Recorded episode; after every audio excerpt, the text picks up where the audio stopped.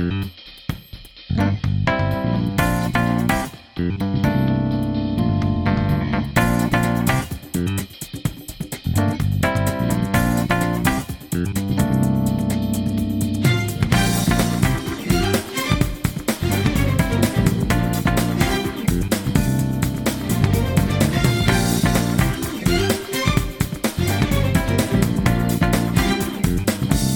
and welcome episode 125 of Some Like It Scott. I'm your host, Scott Harvey, and I'm joined, as always, by my co host, Scott Shelton. Today on the podcast, it's our final review of a 2020 movie before we pick our lists for the best films of the year. And that movie is Regina King's One Night in Miami. But first, how are you, Scott? Doing pretty well. I'm excited to finally be getting around to the uh, the best of uh, list next week. We have a different uh, I shouldn't say it's not a different format. It's the same format as last year, but we have some new people that I think are, are going to have very different perspectives on uh, and change the conversation a little bit from what we've had in the past couple years, and that's that's really exciting. Is um, you know, as a fan, as much of a fan I am of having conversations about movies, I think that uh, what we were three hours and forty minutes last year will probably be like six hours this year. So we're, with that news, we're breaking it up into two podcasts, which is probably for the best for everyone. Um, but no, I'm really excited about that. I'm uh, I guess by the time this published, I'll have left my current job. So I'm I'm starting a new job very soon. I don't think I've talked about it on the podcast, but I think by the time the best of list episodes come out, I can talk about it on there, which is really exciting. It is related to the movie and entertainment space, uh, which I'm very excited about. And yeah, uh, I guess as of recording, tomorrow is my last day at my current job. So crazy. Yeah, big moves, big moves. Uh, yeah, I'm just hoping that you know we're splitting this podcast into two parts. I'm just hoping that each part will be less time than our entire episode was last year, um, because I feel like there is a danger, you know, uh, with our guests. I mean, God love them too. We're we're happy to have them on the show joining us, but uh, I think you get the four of us together, and we could probably go on and on and on about just about every film that we're going to talk about, but.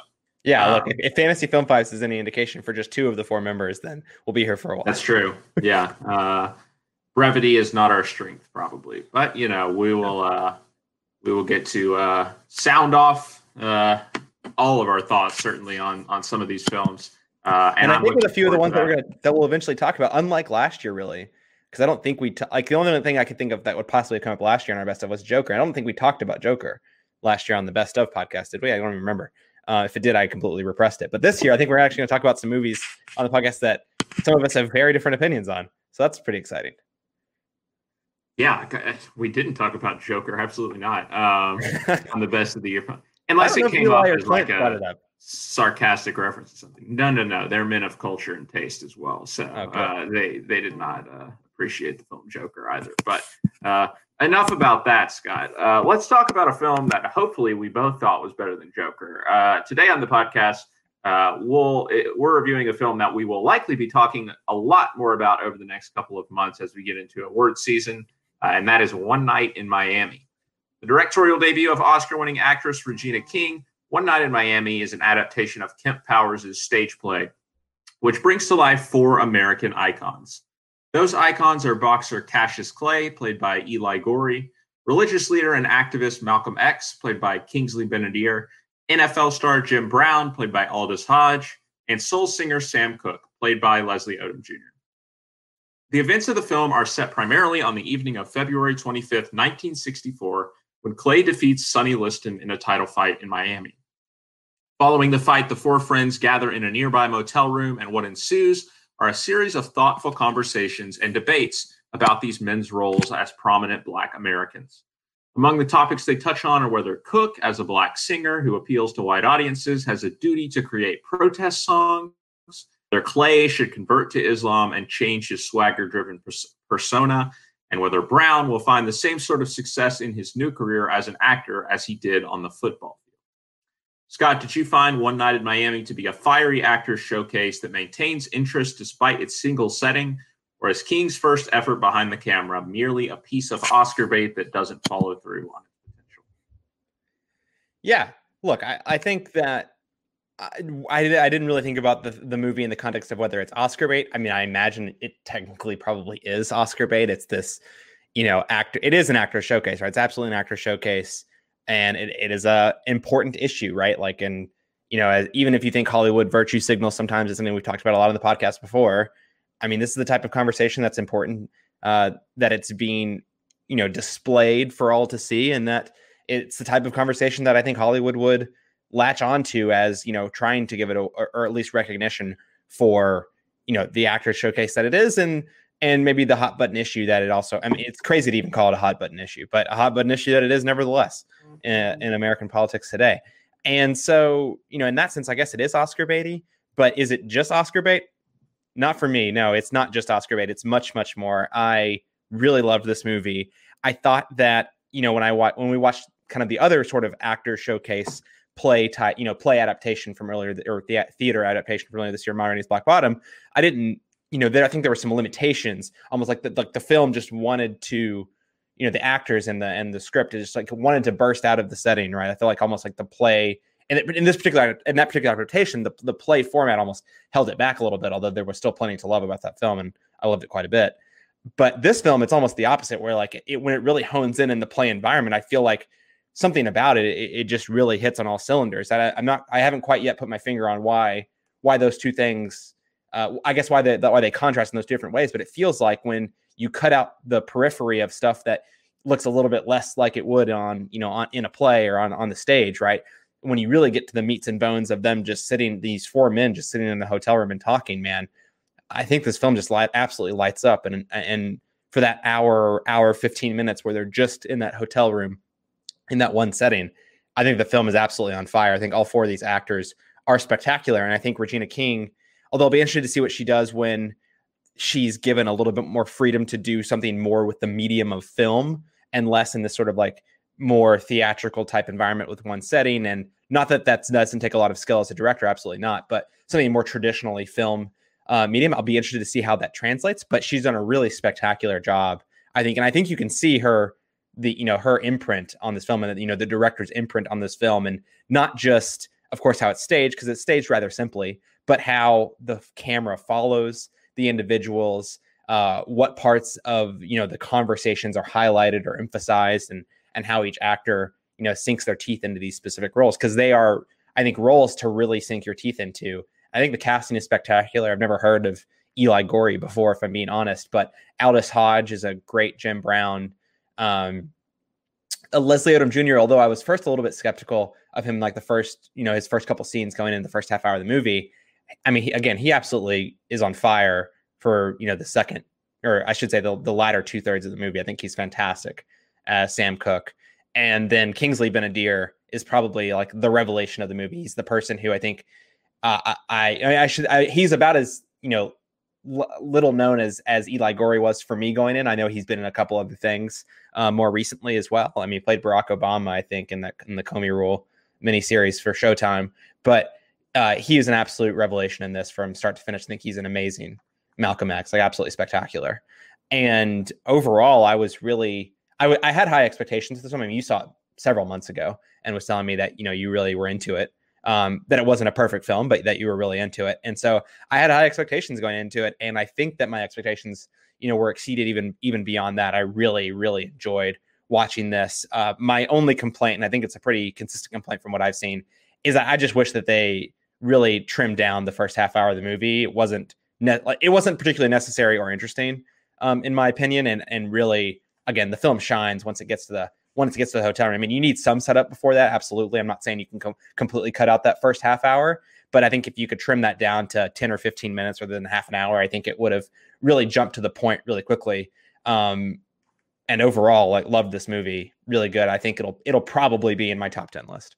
Yeah, no, I agree. As far as uh, you know, the two play adaptations for me, this one is uh, quite a good deal better than Ma Rainey's Black Bottom. I, I do think this is definitely the superior uh, film, and uh, yeah, I've seen it twice now, Scott. I uh, watched it last in the last fall um, as part of the Middleburg Film Fest online.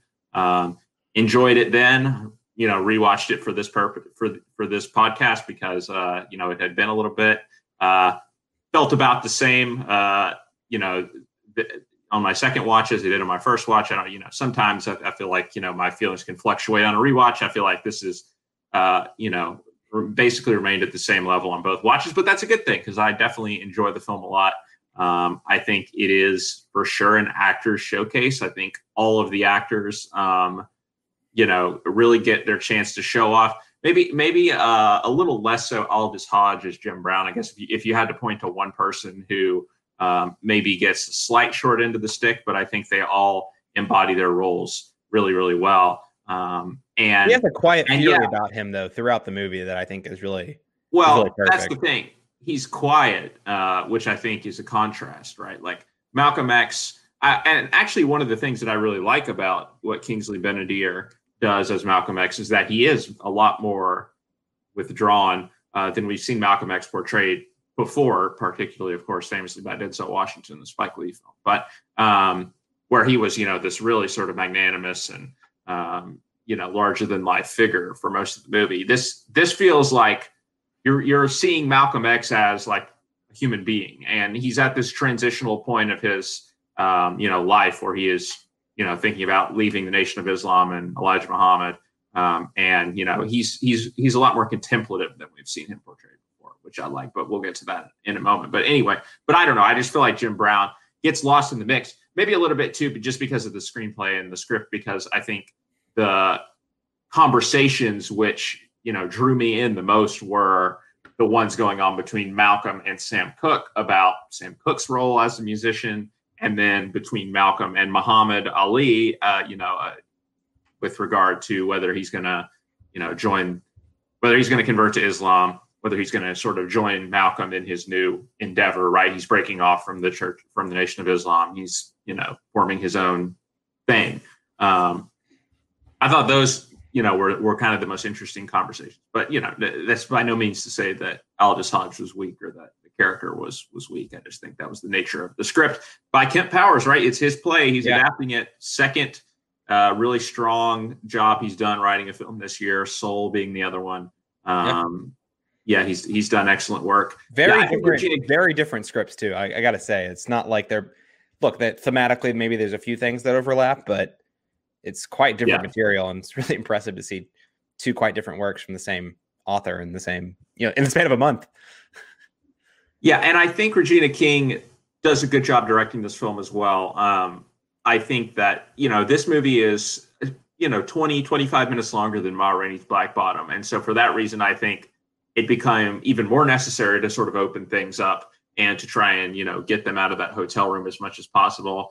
That's why the you know first 30 minutes is okay for me. I understand thinking it was uh you know a, the weaker part of the movie but i like seeing like the boxing scenes you know again things opened up uh, a little bit seeing these characters outside the context of this hotel room. Um, and then you know even when they're at the hotel you know they go out on the roof they you yeah. know walk down to the store and stuff like that. So she's she's doing her best i think to you know because because that that complaint is always going to happen right? When you have a stage play. It happened with ma rainey you know you you'll see it in reviews for this movie too but it's like it's it's bound too too heavily bound to its stage roots or whatever. Like i think we uh, um I forget who it was, but it might have been one of the Filmspotting guys who was saying that we need to just retire that phrase whenever we're talking about stage yeah. plays being adapted into film, and I don't disagree. Um, because uh, yeah, it's it's just I mean you can basically just take a drink every time you see it. Um, like it's it's a drinking game at this point. How no, you can't. We wouldn't be able to finish the review of the podcast if you did that. right, we'd pass out. Um, but but yeah, overall, I think this is a really uh, solid film. It's not going to make my top ten uh, just because I think it is a little bit overlong. Um, again, maybe slightly more disproportionately focused towards uh, one or two of the characters. But there's some great moments in this film, and the ending scene is my scene of the year uh, for 2020. I think it's absolutely stunning. Um, and you know, we'll go, we can go into it in more details. Not not that it's a super big spoiler or anything, but like I think it is, you know, dramatically satisfying to watch when you don't know that it's coming.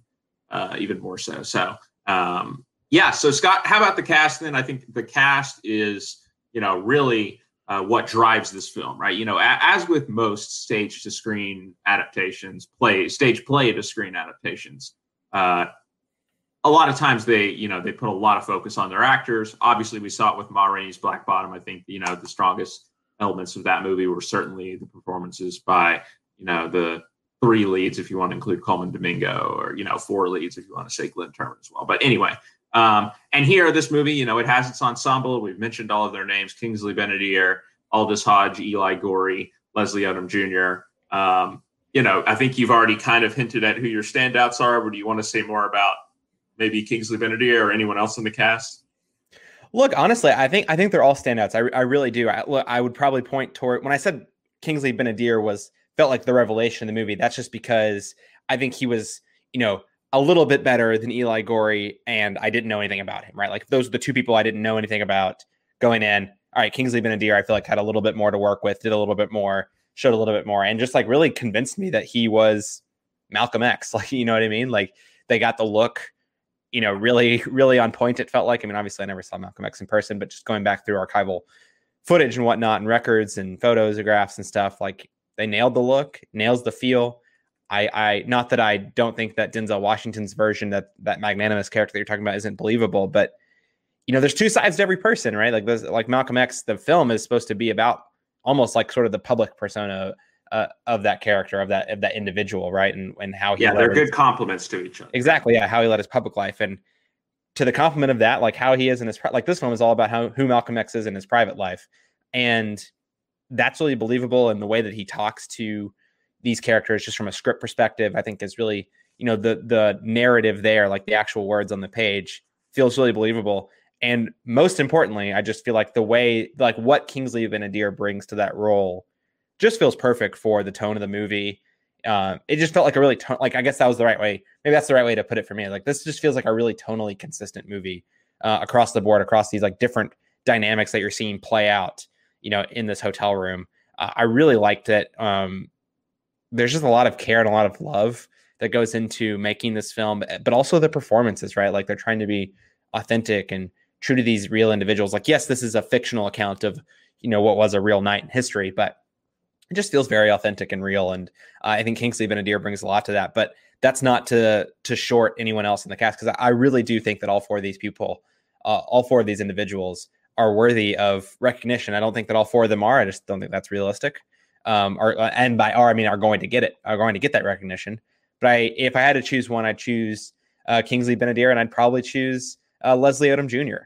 as well. And I think that part of that is just because the the absolute high points um, in the film, right? It is in the conversations between and the dynamic between these two individuals. That's where the film really lights up the most for me.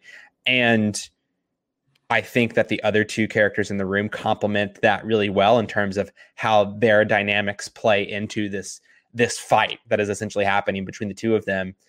And strangely enough, just like I guess this is going outside of the realm of the cast, but uh, maybe to jump the shark a little bit, I like I just really liked how this narrative unfolds strangely enough. Like it's not like it gives like you don't like fully understand the dynamics of all these people at the beginning and I really like sort of the way the narrative unfolds uh, over the course of the over the course of the whole you know again like hour hour 15 minutes in the room together. And I I and I think a big part of that is just these arguments that these people get into and then like when each one of those individuals is cooling off how they communicate to each other uh, different background information that's not like oh like break like fourth wall breaking i'm going to whisper to you this little bit of information that you should have known going into this fight no it's like it feels natural and and the way that that's always delivered by this by this cast uh, again it just really fits fits the mold perfectly I really enjoyed it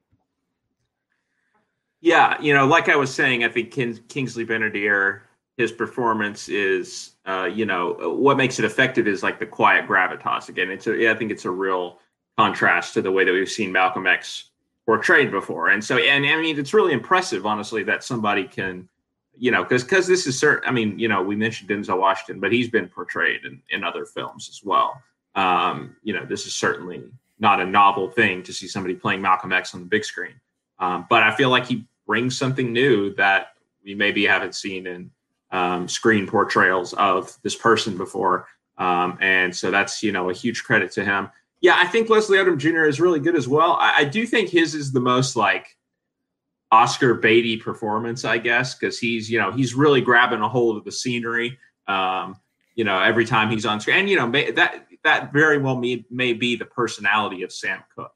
Um, I don't know as much about Sam Cooke as a person as I do about like Muhammad Ali, for example. Right, like he kind of has the same. Eli Goree is kind of doing, you know, he's kind of chewing the scenery as well. But that's just that's Muhammad Ali, right? Like that you know he the, the man lived to chew the scenery like so that's you know that's a realistic portrayal. Let's yeah, and the whole and the whole Sam Cook point thing there is like not to say that he's not as famous as these other people, but like he died less than a year after this because yeah, he was killed. Know, he was killed, although slightly different circumstances than the way Malcolm Malcolm X was killed. Yeah. But um, you know, he just didn't have the chance to live out, you know, his life to the full extent that you know he he was certainly. Fam- I mean, he was obviously very famous at the time, right? But uh, I'm sure he would have played an even bigger role in society if he'd lived as long as he should have, right? Like he had plenty of years left and he was only 30.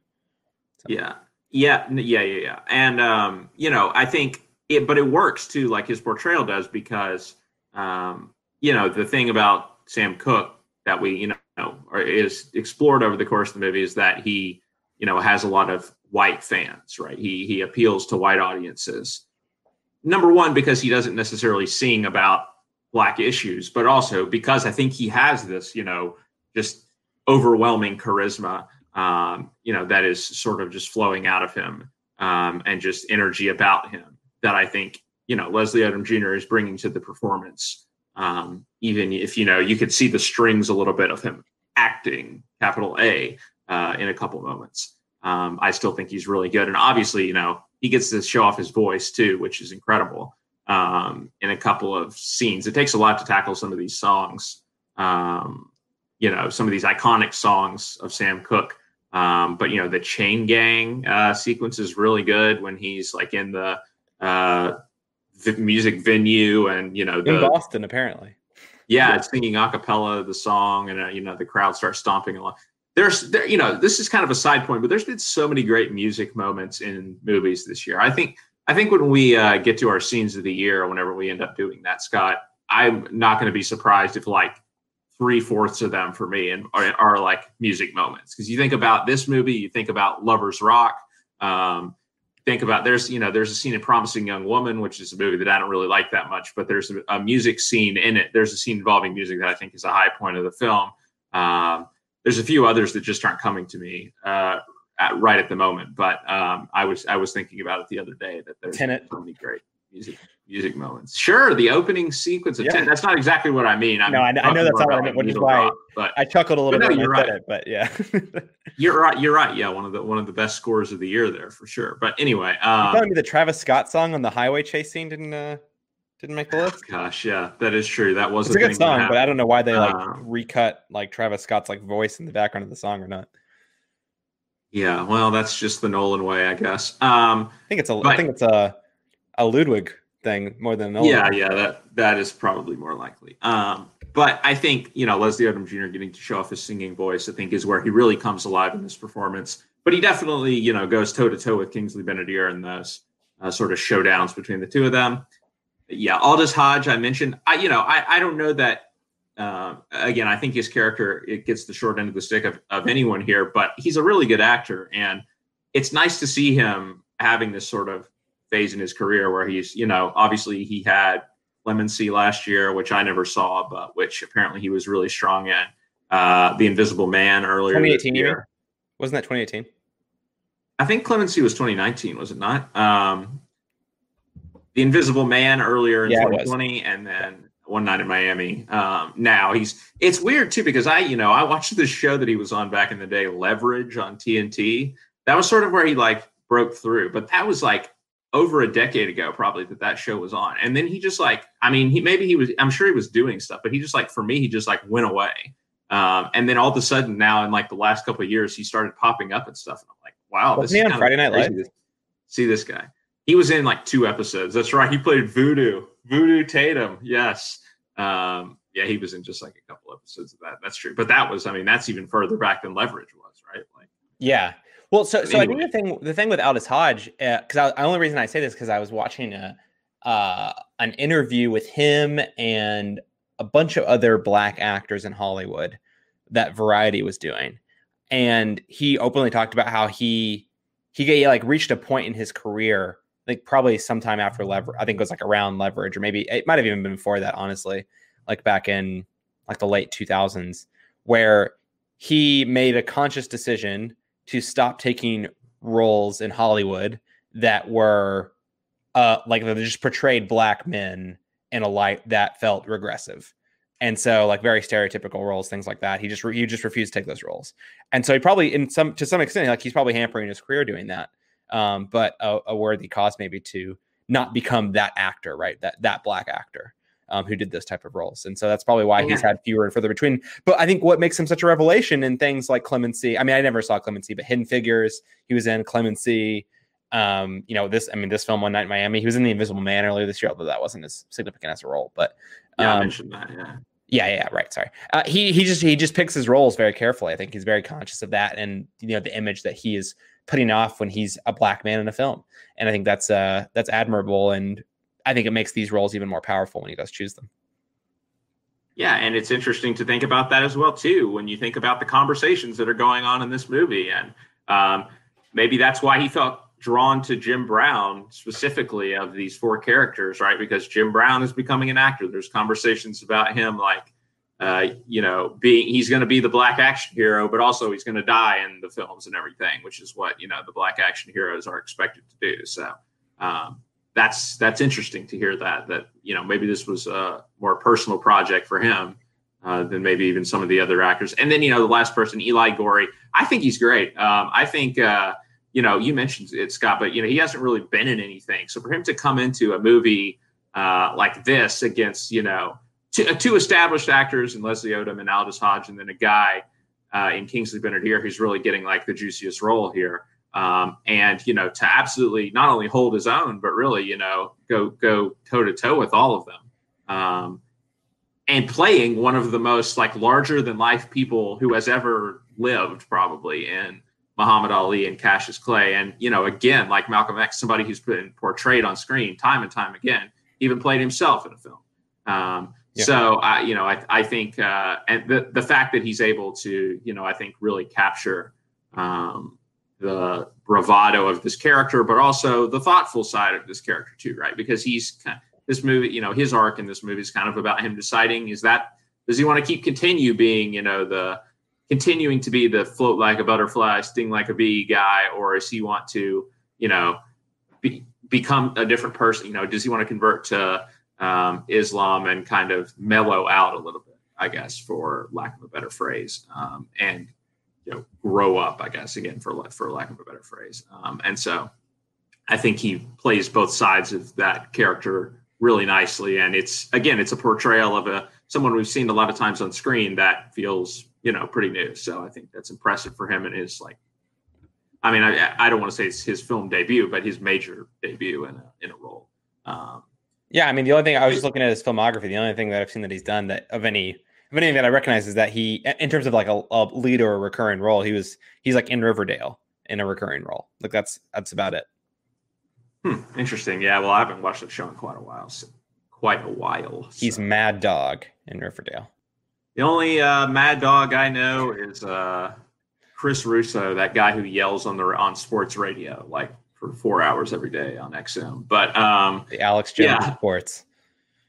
It, there's also a uh, alcohol named Mad, a liquor named Mad Dog, I think. Um, Sounds right. Maybe I'm making that up. Um, Sounds like some like off yeah, so that, loco or something like that.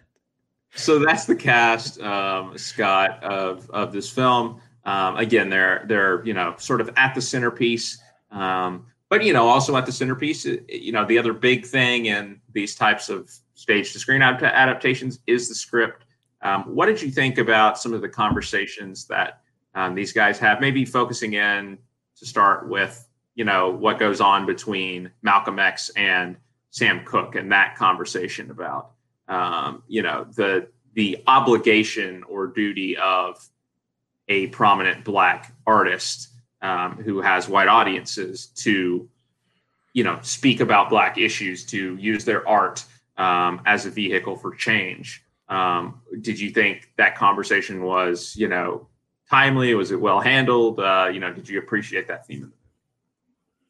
Yeah, I thought that conversation was such an interesting one, and kind of like a lot of things that I think we talk about that you know really sticks with you over time is something that like the conversation itself feels like really timeless like this conversation could be happening today right like this you could have like showed me this film and said this per- like these two people were like two current you know african american artists or whatever or, or prominent figures. And I and I believed you, right? Like it just feels like this conversation is probably constantly happening, you know, behind closed doors between two people, but like what the responsibility is, right? And mm-hmm.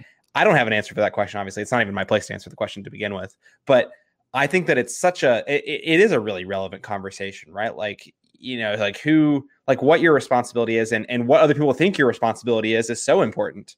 I think to to public image, to how you connect yourself, to how you live your life, right? And when you have the stage at the time, like these four men had, and Sam Cooke had in particular in the music industry, maybe not being the most famous person of the four of them, but in some ways, maybe having the most power of the four of them with his own record label, et cetera. And that's what the conversation is about, right? The conversation is about how he's how he's wielding that label and that power to empower his fellow black artists. And I think the the tete the, you know the tete a tete that they go through in this conversation around you know why aren't you doing this thing? Well, here's what I am doing, and here's why I you know. Uh, you know, I'm doing these XYZ things. Like I'm making smart business decisions, business decisions to take care of, you know, black to to take care of my black artists. And maybe that doesn't mean that we're getting, you know, music to the most ears or whatever, but we're we're making decisions here. Like the the example they give is the song that he sells to the Rolling Stones or whatever, um, that one of his artists had written and performed and had done average at best in the charts. And then the Rolling Stones get a hold of it and it's at number one. And the, how they are making money off of that and what he's been able to. Oddly, I guess appropriate for the Ma Rainey's Black Bottom conversation is that that's what I was going to say, which is also yeah. you know you know she's idea. signing away her masters, right? Like I, I, think she's signing away her. I don't remember exactly, but she's signing away the, either temporary rights or the masters of the music she just made uh, at the end of that movie. And Sam Cooke's over here saying, you know, one of the ways that I've I have asserted my dominance and I have secured my you know independence or autonomy in this business is that I own all my masters, um, and doing similar things basically for uh, for his artists. And I think that's a really interesting uh, conversation since we were already referencing Ma Rainey's Black Bottom earlier. But then coming back again and talking about how you know Bob Dylan has you know this song that I'm forgetting, "Blowing in the Wind." Is that the song? Blowing in the Wind? Yeah. yeah, that has the social commentary that you know speaks perfectly to the black experience. Although I don't think Bob Dylan's writing it about the black experience, um, but it speaks perfectly to the black experience um, in America in the 1960s and you know before that, honestly too, obviously. Um, and asking Sam Cooke, you know, why haven't you made the song? If there's no audience for this song, why is Bob Dylan at number one uh, in the charts with this song? And you know, being kind of stymied by that point, right? Like not having an answer to that and uh, the frustration and the rage that sort of boils over in that. I, I just I loved that conversation. I thought it was uh, interesting. I don't know if there's the truth is like I don't know that there is a right answer to that conversation. I think it's an individual's you know right to choose whether they want to uh, you know live that type of you know life where they are trying to you know build up their the community that they identify with the most. I'm sure certain uh, plenty of people have plenty of opinions on that. Uh, I, I'm absolutely sure of that, but uh, I just found the conversation fascinating. Um, and, you know, it was probably the most interesting and definitely the most fiery of the conversations that are had, but it's, uh, it, it sort of fit right in with all the other discussions that the individual, you know, these four men were having. Yeah, no, I, I agree. I was going to say the same thing that I think what's interesting about the conversation is that there, you know, there's, no right answer. I don't think the movie tries to tell you that there's a right answer to, you know, the question, even though Sam Cooke does start to see Malcolm's side of things, you know, obviously at the end of the movie with, um, you know, choosing to sing A Change is Going to Come, um, which is, you know, obviously the most sort of um, relevant song to the Black experience that he had ever created.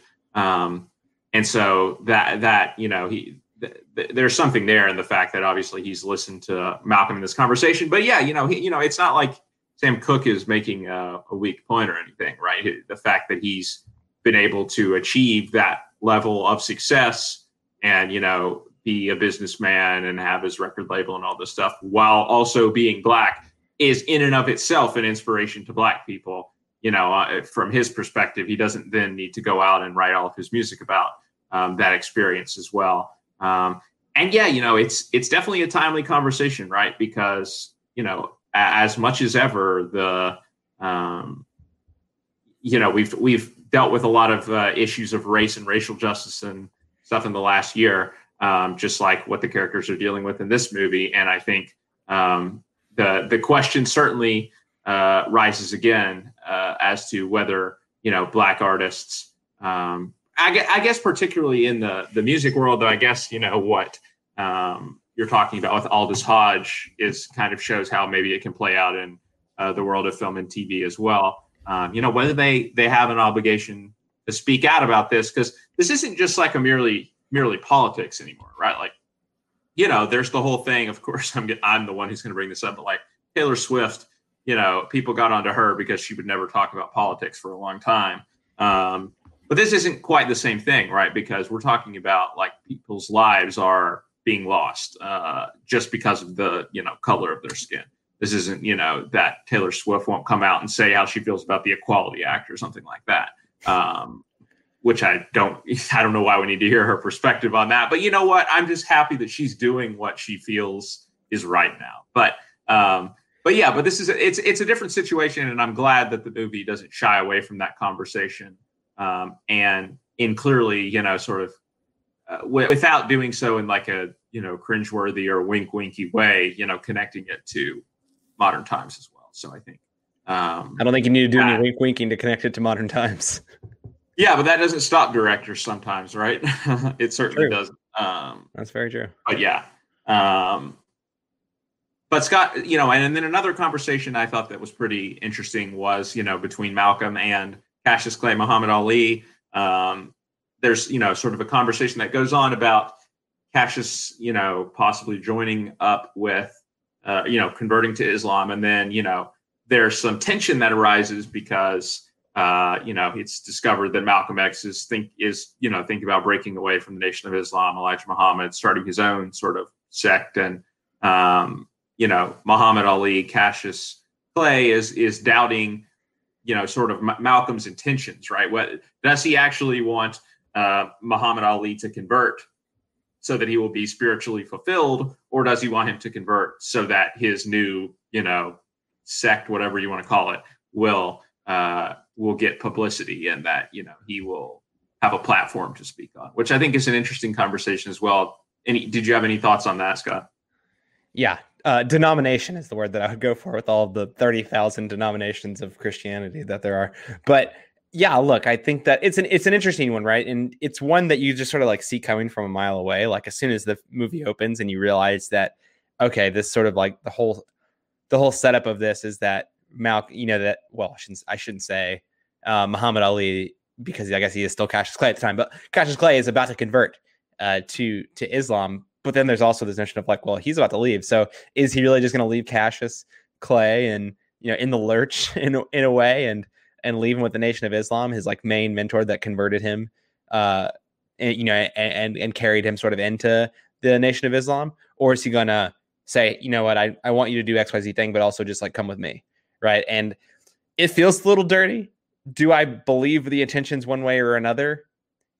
I think that it can be both at the same time, right? Like you can he can want this for for Cassius Clay for him to be spiritually fulfilled, and he would also appreciate it if he would come with his new sect and and make it more his new denomination to make it more popular. I think both things can be true. It doesn't have to be one or the other. But like obviously, it doesn't look or sound very good in the moment when it's when it's sort of put on display. Even if I don't necessarily think any ill intentions are meant by it. it. It's an interesting thing, to, and I think you can see that type of situation play out, you know, day in and day out in different people's lives all the time, right? And it looks bad every time, but you know, I, maybe I'm a sucker or whatever, but I don't necessarily think that it's always bad intentions meant by it. Yeah, and I, I mean, I think that a, a, scene that's sort of important, I think, is when Malcolm goes and calls his wife, right? And yeah. they're kind of talking about um, how Cassius is, you know, going to convert, and um, and it's clear it becomes clear in that scene that scene is important i think because like this is his living right? This is this is not like well, he doesn't have a job. Uh, right this is more to to malcolm than just you know his religion whatever. This is like what is you know getting him from point a to point b allowing him to support his family allowing him to you know live um, and and exist. And so um, you know I, I, think i think it takes on a, a new meaning when uh, you know, you, you see that. And, I, and honestly, that's kind of what the film is about for all of the characters is like what they have to do. What should they be? What are they doing? And what should they be doing in order to, you know, live, exist as a, you know, prominent Black American um, at this particular time in history. Um, and so I think, yeah, that that is definitely resonates in Malcolm's story as well. Um, and one of the reasons why I like Malcolm's story the most, again, because um, we get to see him as sort of this um, more thoughtful, reserved family man, you know, again, trying to figure out what his next move in the world is going to be. Um, this isn't necessarily the swaggering and, you know, larger than life, um, you know, activist and um, orator that we are, uh, that we often see portrayed.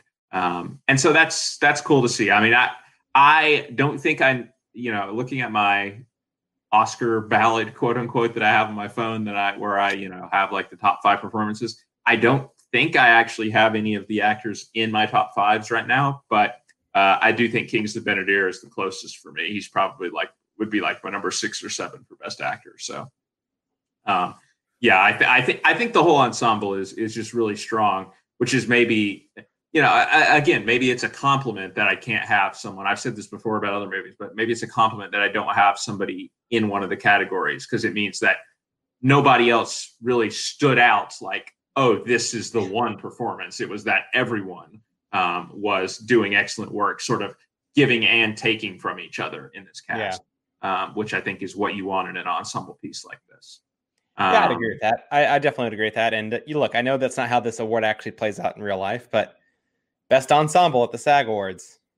It's what it's for. Sure. It's in the name. Sure. I think there are some other films, you know, that have uh, a decent shot at that as well this year. Yeah. But um, I'm saying nomination. I'm just saying nomination. But yeah. Yeah. yeah, it's an it's an interesting award, and yeah, I'd be very surprised if it doesn't get nominated. I, Look, it, it doesn't just a best picture thing. Like it's just their form. It's whatever they call their best picture, but whatever. Right. I think this movie is going to be nominated for a lot of things. To be honest, I think it'll get a best picture nomination. Um, I, I mean, how many nominations do you think it's going to get? I don't think it's going to get that many. Yeah, I mean, it's not like it's not like technically, you know, stunning or anything. I think uh, I think that Kingsley Ben-Adir and Leslie Odom Jr. will be nominated. Um, and so I think, yeah, I do. both in lead uh, or? I, I no no. This, so there, Kingsley Ben-Adir is the only one they're pushing for lead. They're pushing the other three for support. I actually think Leslie Odom Jr. has the best chance of anyone to be to get the nomination and maybe even win. Um, because I think uh, again, his is the most I, and I don't mean it in a bad way again, but his is the most his is the performance that I think is catered the most towards Oscar voters um, of of the four actors, um, and is the more traditional Oscar baity performance, I guess, uh, for lack of a better phrase. But um, I just feel like I've seen all the hype for Kingsley Ben-Adir, so I, I'm not saying that you're wrong. I just I'm a little surprised by that. Sure, no, from from critics, yeah, but uh, they're not That's really true. the one to determine these. You know, again, if he he may get the love in like the critic circles and stuff like that, even though most of them have voted, I think. But, um, that's true. I didn't, I, I didn't, yeah. Oscar season, I could definitely see Leslie Odom Jr. When you add in the musical component as well, right? We've seen in, in the recent years how highly um, the Academy and stuff values not even when you're not even singing, right? Yeah. In the case of Rami Malek. Um, so when you actually are singing, well, that's the problem. He's actually singing, so it's not as impressive. If he were just lip singing, yeah. it'd be better. That that's true. Maybe yeah. yeah that backward part, I could totally see the music. Um, and he was singing. He was he was not nominated. That is true, and he was singing. So yeah, there you go. He's a loser. Uh, if he hadn't been singing, he'd been he'd been a winner. Before we wrap up, Scott, uh, do you want to say anything more about Regina King's direction? Obviously, you know she's uh this is her directorial debut. She's been on a real run recently, winning an Oscar a couple years ago for Beale Street, and then winning an Emmy last year for Watchmen. Um, do you think she has a future behind the camera as well as in in front of it? look, I'm sure her next feature, like, is gonna is gonna have her writing or like acting and directing. Like, I, I feel like that's just like so predictable uh, at this point.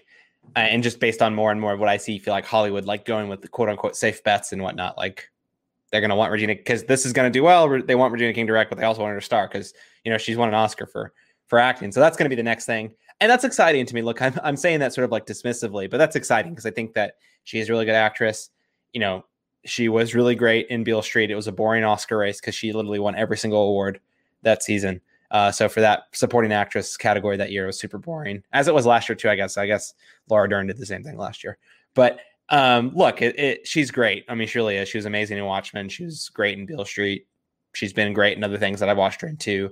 And I'm excited to see what she can come up with. Leftover season two. Yeah, no, I'm getting to it, man. I'm like really close because like right now, there's like nothing super immediate on the horizon for my TV show list, and so Leftovers been at the top of that like backlog list forever, so it might actually happen soon. Um, it's happening, especially after I watch Carrie Coon again in the nest. I mean, she's good in like everything, yes. in, but um, I need to actually Carrie Coon Hive, baby. Yeah, yeah. Uh, uh, look, it, I'm close to it. I'm close to it. So I'm saying, but yeah, look, I, I'm excited about it. Does she have a future in directing? Absolutely. Like I think look, for me, I guess to to be more to be to say something more interesting than just I think she has a future in directing.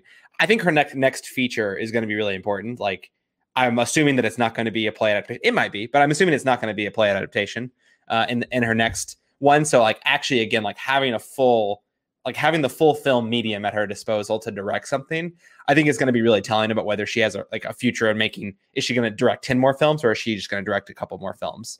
um, and stick with acting? Like, I think that's the interesting question. Answer to that question. I think that, you know, I don't know if Aaron Sorkin will ever go into directing something that's not, you know, historical fiction of some sort, right? Or like based on true events. Um, but if you ever, like, look, like, I, feel like I've made my decision on whether I think Aaron Sorkin can, should continue to direct or just stick to writing. And I think with, with my next feature, right? I'll be able to do that with Regina, Regina George, or I just said Regina George. Jesus, guys, Regina King. Uh, Regina King will be doing this. I, did I say Regina George earlier in this too? Uh, Regina King. No, I don't think.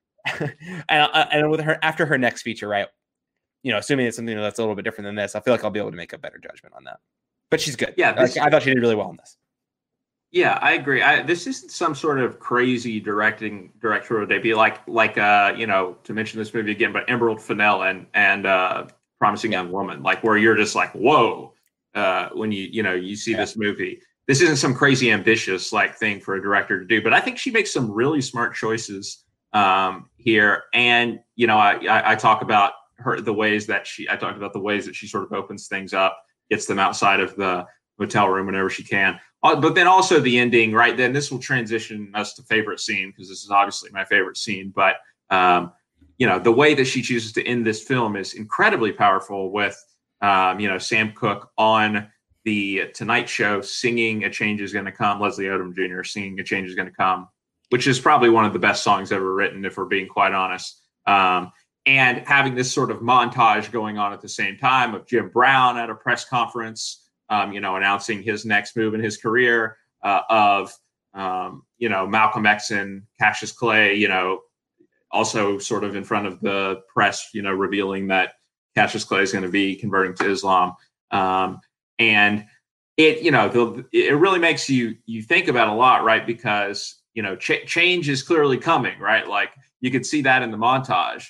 Um, but also there's a real poignancy, poignancy to it because of that postscript, you know, that you mentioned, Scott, where we find out, you know, in the next year, are both Malcolm X and Sam Cooke were killed. Um, and so the song, right, of change is going to come. You listen to it and it's, it's, you know, it's a hopeful song, right? It's, you know, looking forward at saying, Hey, you know, we're to, we're to do this. We're to make things better. Um, and, you know, I think we've learned over the last few years that things aren't at, aren't as better as we would have hoped they would be. You know, 50 years, 60 years after the events of this film, but you know they did get better to some extent uh, after the release of this song. Uh, but Malcolm X and you know Sam Cooke, they weren't around really to see the after effects of uh, you know what their their actions may have sparked. So um, I think, you know, as much as it is like it's a hopeful note, it's, you know, a heart swelling, like goosebumps, you know, music moment um, with Leslie Odom Jr. singing this incredible song. Uh, it's also it also has the right amount of sadness and poignancy to it, and so I think it's it was a brilliant choice for um, Regina King to uh, end the film on that. And uh, you know, I wrote this on Letterboxd, but like after after you like watch that I think this is a movie that like you should sit with before you go make your Letterboxd review, right? Because after you watch that ending scene of the movie, at least for me, uh, it's like five stars, right? Like this is the best movie ever. After after you know when you're coming off of the high of that last scene. Um, but I do think again the movie has a few lulls and, and stuff like that along the way. But it's it's a strong film. Um, Scott, I kind of just said my talked about my favorite scene there. Do you want to jump in with yours now? Yeah, sure. I, I, again, I, I, say this probably too, like more often than I should, since I was one of the. I think I was the one who actually came up with this idea of like doing saying our favorite scenes in like every movie or whatever. But uh, this is the type of film that sort of it just sort of blends the whole thing sort of blends together at, some point, and that's not like a bad thing. It's just like it's strung together so nicely, and maybe that's expected since it's based on a play. Right, things are very fluid. They go from scene to scene, moment to moment. Um, and so I think of them sort of in larger chunks or longer chunks, maybe is a better way to put it, than normal. And so there's this specific conversation between sort sort of after we talked a lot about this, like the overarching conversation quite a bit, but sort of after the the heat of the argument is done between Malcolm X and Sam Cooke, you know, Sam Cooke and Jim Brown are talking on the side. Um, and I think Malcolm X and and Cassius Clay have like gone outside or something like that. And he's saying it, you know, basically everything that Malcolm had accused of him and like shamed him for it, right? Like he was mad about it. That's like that's why he got so upset.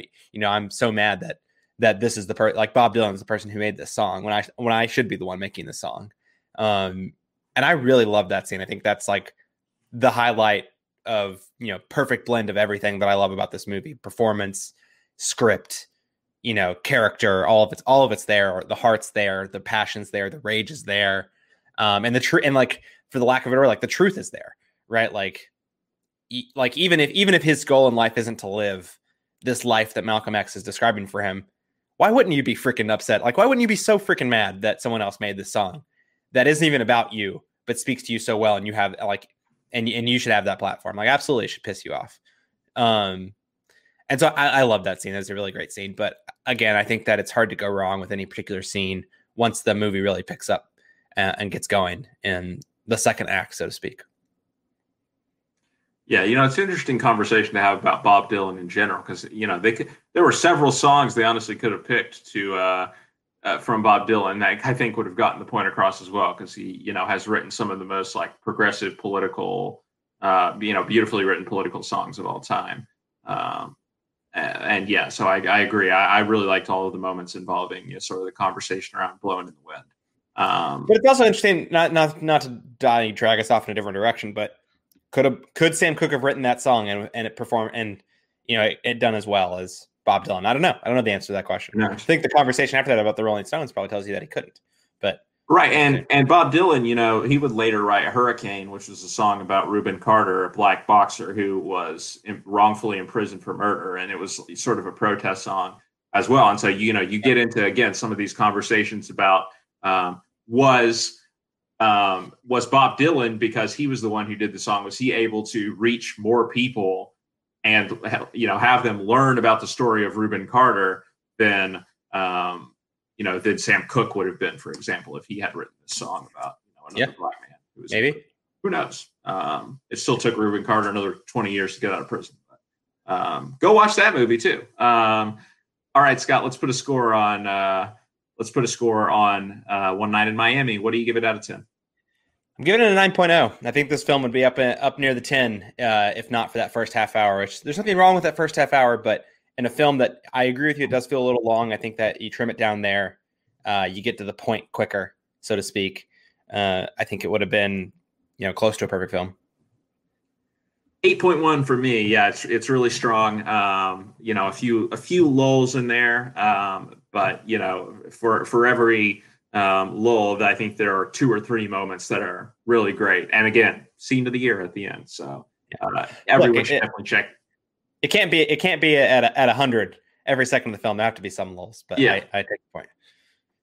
Um, no, no, no. I mean, you're, you're right. You're right, of course. But I just mean it just feels a little bit long at times. Um, no, I hear but, you. But yeah, um, everyone should definitely check it out. It's on Amazon Prime now, so uh, highly accessible to you. I think, I think a lot of people are probably watching this um, because it's getting a lot of um, promo and stuff when you're on Amazon and just people talking about it on social media and stuff. Yeah, on the Amazon homepage. I've never seen this before. On the Amazon homepage, in the top right corner, there's a banner for "Watch One Night in Miami." I've never yeah, seen that before. My brother, my brother uh, who doesn't really watch movies, although I'm starting to get into watch some, but he uh, he was I was talking to him on the phone the other day, and he was on Amazon, and he was like, "Oh, what's this One Night in Miami? This looks good." And I was like, "Yeah, you should watch this. It's you would actually like this." Would he? Um, that doesn't seem like a Rob movie, but I don't know Rob's taste very well. I don't know. I think he like the you know he he'd be he'd be interested by the history aspect of it. I think. But fair point. That's um, fair. All right, Scott, that'll do it for our conversation about One Night in Miami. When we come back, uh, we're going to be talking about a couple of big new movies that are going to be coming out uh, from uh, you know some some pretty well known name Oscar nominated directors um, in the next couple of years. Uh, a couple of movies with you know big big names attached uh, and you know a lot of buzz around them. So when we come back, we'll be talking about that. Uh, so stick with us.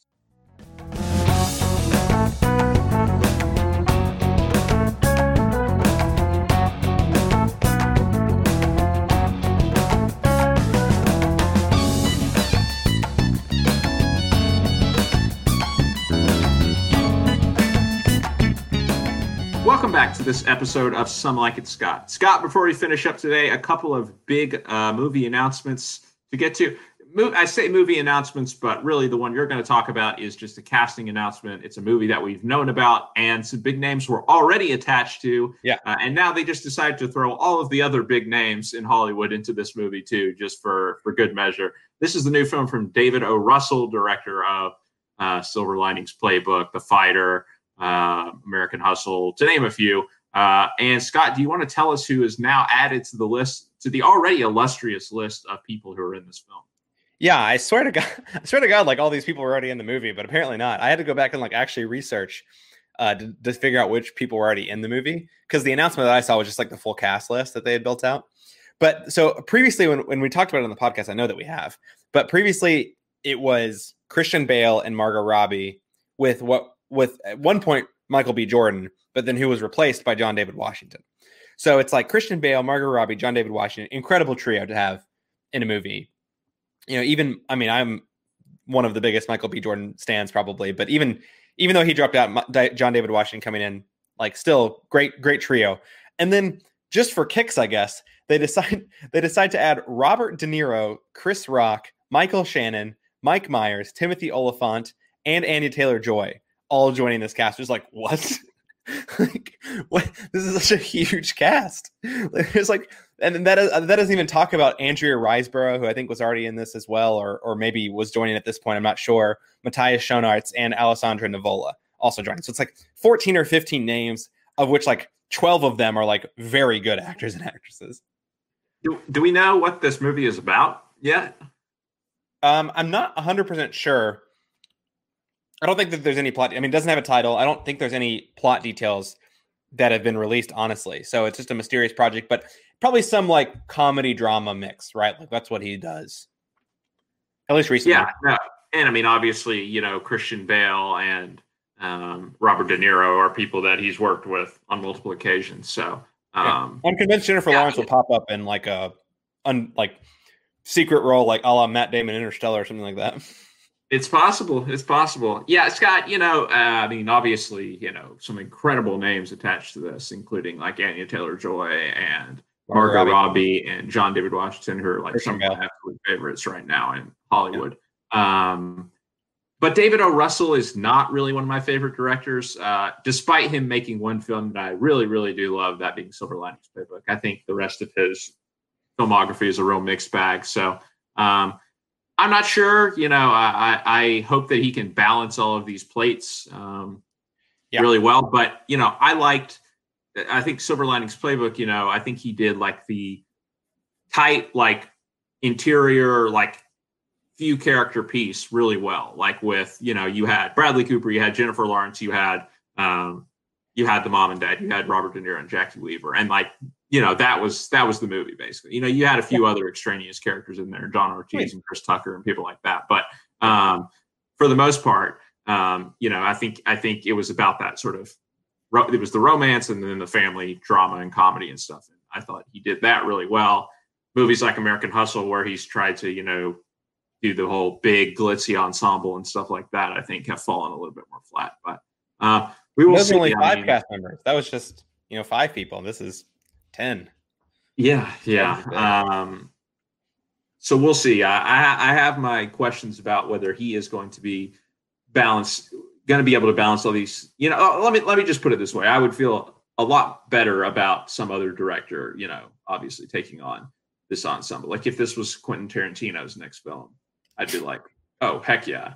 Uh, you know, some somebody like Tarantino or somebody like that who's shown that they can balance an ensemble uh, really well, I think would be a, good choice for this. But you know, that's yeah, not who we're getting. We're David O. Russell. So I will say, you know, I, I am more excited for this than I have been for you know his last couple of films with Joy and American Hustle. So yeah, and it's been a long time. I mean, look, I think Joy Joy was his last movie, right? So it's been that was like 2016, right? Yeah. 20. Well, yeah, it might have. I think its wide release was probably 2016, but I think it was technically a 2015 movie. So it's been like you know five, six years yeah. since you know since his last movie came out, and I don't know what he's been doing, but I guess it's maybe writing and rewriting this script a thousand times. I don't know, but it's interesting.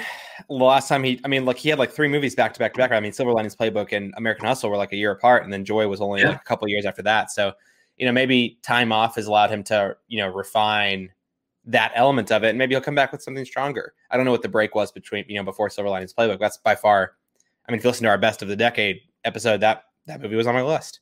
So, I'm hoping, obviously, for something closer to that than, you know, something a little bit more average. I would say like American Hustle or or joy, but we'll see. Yeah. Now, shifting gears, Scott, a uh, director whom I'm much more of a fan of, uh, Noah Baumbach, uh, is also going to be uh, coming out with a new film. Um, this will be his follow up.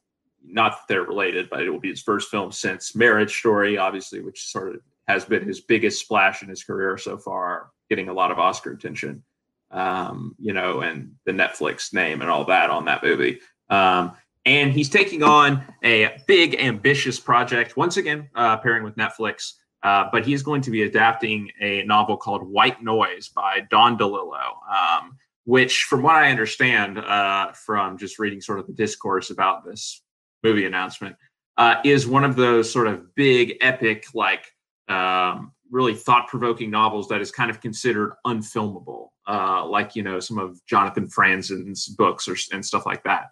Um, and so a lot of people are really skeptical about um, anyone taking on this project. I think, um, but for me, Scott, not having that background on the book, um, you know, if Noah Baumbach wants to make a movie, I'm in, right? And if he wants to make a movie with, you know, his two sort of muses, I guess, one of them, you know, quite literally being the mother of his son, Harold, um, that is Greta Gerwig. Um, Thank you for I that. Just, very interesting. I know, I know that. No, I know that because don't they just seem like the people who would have a child named Harold? Like, isn't that the most yeah? And, and call him Harold, not call him Harry. Yeah. Like, actually call they him. Do. Harold. They do. Yeah. They call him Harold. Yeah, they literally do. Um, yeah, and so Greta Gerwig is going to be returning in front of the screen, right? We haven't seen her in a movie. I don't know. 20th Century Women might have been the last one where she was actually an actress in, but um, you know, obviously has been directing with Lady Bird and uh, Little Women here recently.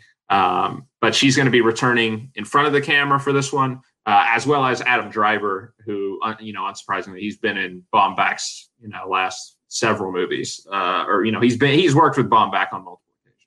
Um, and yeah, so the, the description of this film is um, it's a family drama. It's about siblings. I think there's some like university satire and stuff that goes on um, here. But you know, again, it's it's a big epic beast from what I understand, and one of those where like the plot is kind of hard to sum up, maybe necessarily in um, you know a couple sentences. So um, this definitely seems like it's going to be maybe the most ambitious film that Baumbach has made so far. Um, but you know, again, yeah, I have no reason whatsoever to doubt um, Adam Driver, Greta Gerwig, and Noah Baumbach. I think all three of these people are operating at you know th- three of the best working people in Hollywood right now. They're just you know they're operating at truly truly elite levels um, with what they're doing right now. Um, and so you know I'm I'm on board. They could adapt Fifty Shades of Grey, and I'd be down. Yeah, I'm, I'm just waiting for uh, for them to announce that they're actually in a thruple together because I mean Adam Driver is in literally everything that Noah Baumbach does. It seems like. Uh, I no, think I, I, want the movie right. Like I, I I'm convinced that While We're Young is just a movie about like uh, Noah Baumbach. I'm convinced that that Ben Stiller and Naomi Watts in that movie are Noah Baumbach and Greta Gerwig in real life, and like uh, the Adam Driver Amanda Seyfried couple is either like his relationship with Adam Driver or you know some other bohemian you know actor or whatever. But uh, I his films are always uh, you know come from a very personal place. Like so.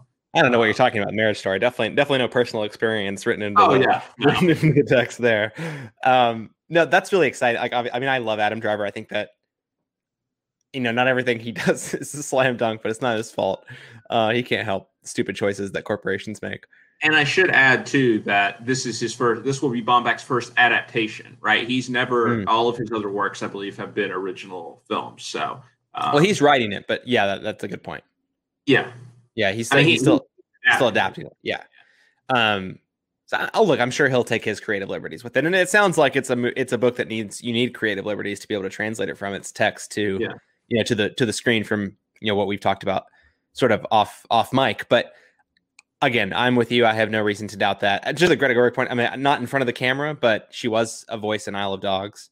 Uh, I that's remember, right, yeah. But again, that's not in front of the camera. So last time she was in front of the camera was probably, you know, 20th Century Women, like you were saying. I can't think of anything else that would have been. But overall, thrilled about this. For the people who are like naysaying it and say, "Yeah, I can't believe they're touching this book."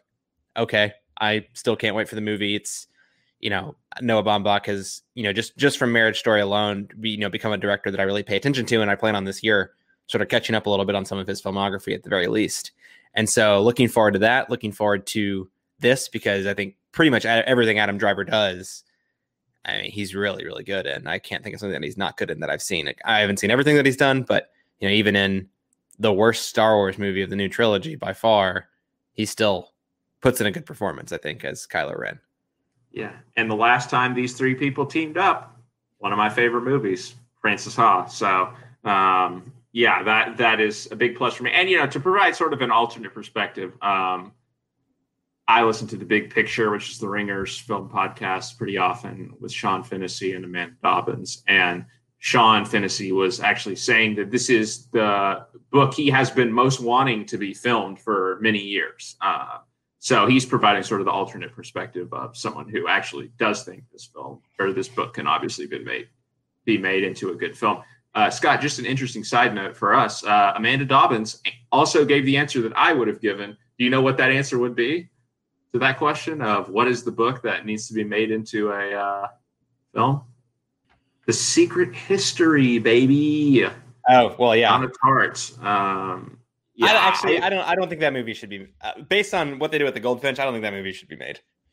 Well, it should be a limited series. I think it shouldn't be a movie. Sure. But okay, um, I can get on board with that for sure. Even I mean, uh, look, even, even Sarah Paulson said that the Goldfinch should have been a minute, uh, limited series too. And I, I think anyone who watched that movie should should know that it should have been a mini yeah. series. But look, like movie, but, not yeah, light spoilers for the Secret History. If you want to fast forward 15 seconds, if you're thinking about reading it, but like, look, I think that there's very sensitive topics that get explored uh, in Secret mm-hmm. History that would make it interesting to portray on screen. I don't know. Yeah, well, anyway, I just thought that was an interesting point because that is what that is like. Again, when as soon as I heard the question asked, the first thing that popped in my head was secret, the secret history, and then Amanda also answered secret history. So that was cool. But and they were talking uh, about films or limited series. Sorry, confused. They, they, I, I don't know. I think it was kind of fluid. I mean, I, I think they were probably talking about films, but I mean, I think just adaptation in general yeah. Look, I don't know if uh, how how ready Donna Tartt is to play ball after a disaster that the Goldfinch was, but I don't think she really cared. I don't know that she had that much to do with the Goldfinch. To be honest, again, again, she's very reclusive and like. Well, just, she has to sell rights. I just mean like she has to sell the rights to. For Sure, sure, sure. But I, yeah, I don't, I don't. She, you know, she didn't make any public com- comments about the Goldfinch. Who knows if she even knows that the movie was was uh, not very well regarded. Um, yeah, at the very least, she collected a check, but she's like, hmm, where did this couple million dollars come from in my bank account all of a yeah, sudden? I thought that this would make more. Um, yeah. Do you mean to say that Ansel Elgort is not a name that gets butts and seats? Um, I'm shocked. Uh, there's some, okay, Scott. There's some very dirty joke there about butts and Ansel Elgort, probably, but. Oh god, yeah. Well, I forgot. He he's been canceled now. Um, yeah. I don't miss him if we're being quite honest. Um, you didn't you didn't even know he was gone. You'd forgotten. It's true, yeah. Uh, don't let the door hit you on the way out, Ansel. Um, all right, Scott. That should do it for this episode of Some Like It, Scott. Where can our listeners find you on Twitter? At shelton2013. At this point, I think I feel like uh, we should just change this to where can people find you on Letterboxd? Because I mean, I don't even tweet really. Let's be honest. Uh, never tweet, in the words of Matt Singer. Uh, his number one piece of advice: never tweet. Um, Great advice. I have not followed that advice. I do tweet. Uh, and you can follow my tweets at Scarby Dent. You can also follow my Letterboxd at Scarby Dent. Um, And we hope you've enjoyed this podcast. If you have and you'd like to support us, please check us out on Patreon, patreon.com slash media plug pods. Even if you can't support us over on Patreon, uh, you know, do rate, review, subscribe, like, do all the things that you do on your preferred podcast app. Uh, and of course, we hope you will be back for next time for part one of the big one. Aaron Jay and Paul Oyama will be joining us as we count down our top 10 films of 2020. Uh, but until then, for Scott Shelton, I'm Scott Harvey. We will see you next time. Thanks for listening.